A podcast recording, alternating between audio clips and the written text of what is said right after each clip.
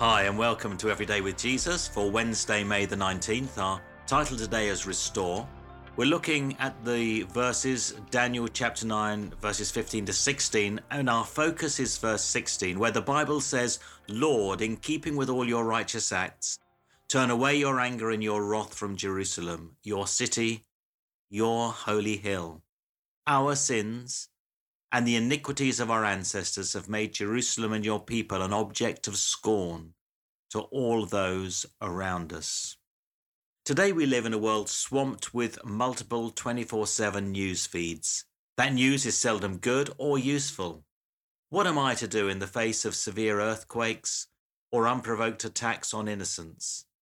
Information that I cannot process effectively and respond to with constructive action appears to me of little real value. Scripture teaches that the heart is deceitful above all things and beyond cure. Who can understand it? That's in Jeremiah chapter 17, verse 9. My understanding of humanity's heart is clearly revealed in Scripture. It is perhaps why humanity is so often a source for bad news, and is most certainly an explanation for man's inhumanity to man.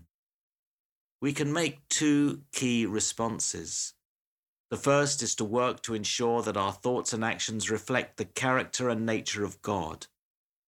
This we can only discover through reading God's Word and walking alongside God's people. The second is to ensure that we set aside a regular time to pray to God on behalf of a world in great need. Prayer is God's gift to us for turning the world the right way up, as we've already discovered. Living for Jesus means praying every day. Prayer is an irresistible, if invisible, force for good. We may feel little impact, yet Scripture assures us that prayer changes people's hearts whilst holding back a vast tide of evil failure to pray will only compound the world's problems. Prayer is the church's great gift to the welfare of humanity.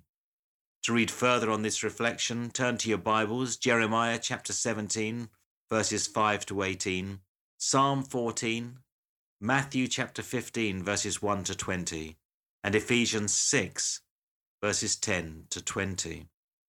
And an action we can all take is that rather than clicking on a news channel, take those precious minutes to pray for God's mercy for a world in great need. You don't need any clever statements, just say, Lord, have mercy. Check a headline on your phone if you want a specific focus for your prayer, but then immediately pray.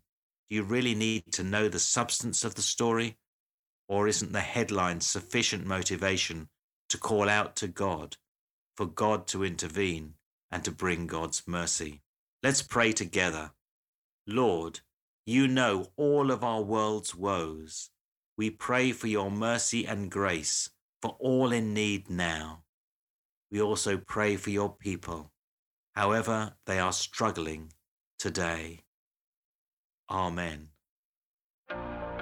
Thank you for participating in Everyday with Jesus, available as a daily podcast. Visit Waverley Abbey resources.org where you can get hold of print versions or email sends or other ways to access it. And why not consider encouraging a neighbor, a friend, someone else at church to sign up so that together we can learn to walk every day with Jesus, to pray, and to serve God's kingdom interests together. Anyway, enough from me. We'll be together tomorrow, so it's goodbye and God bless.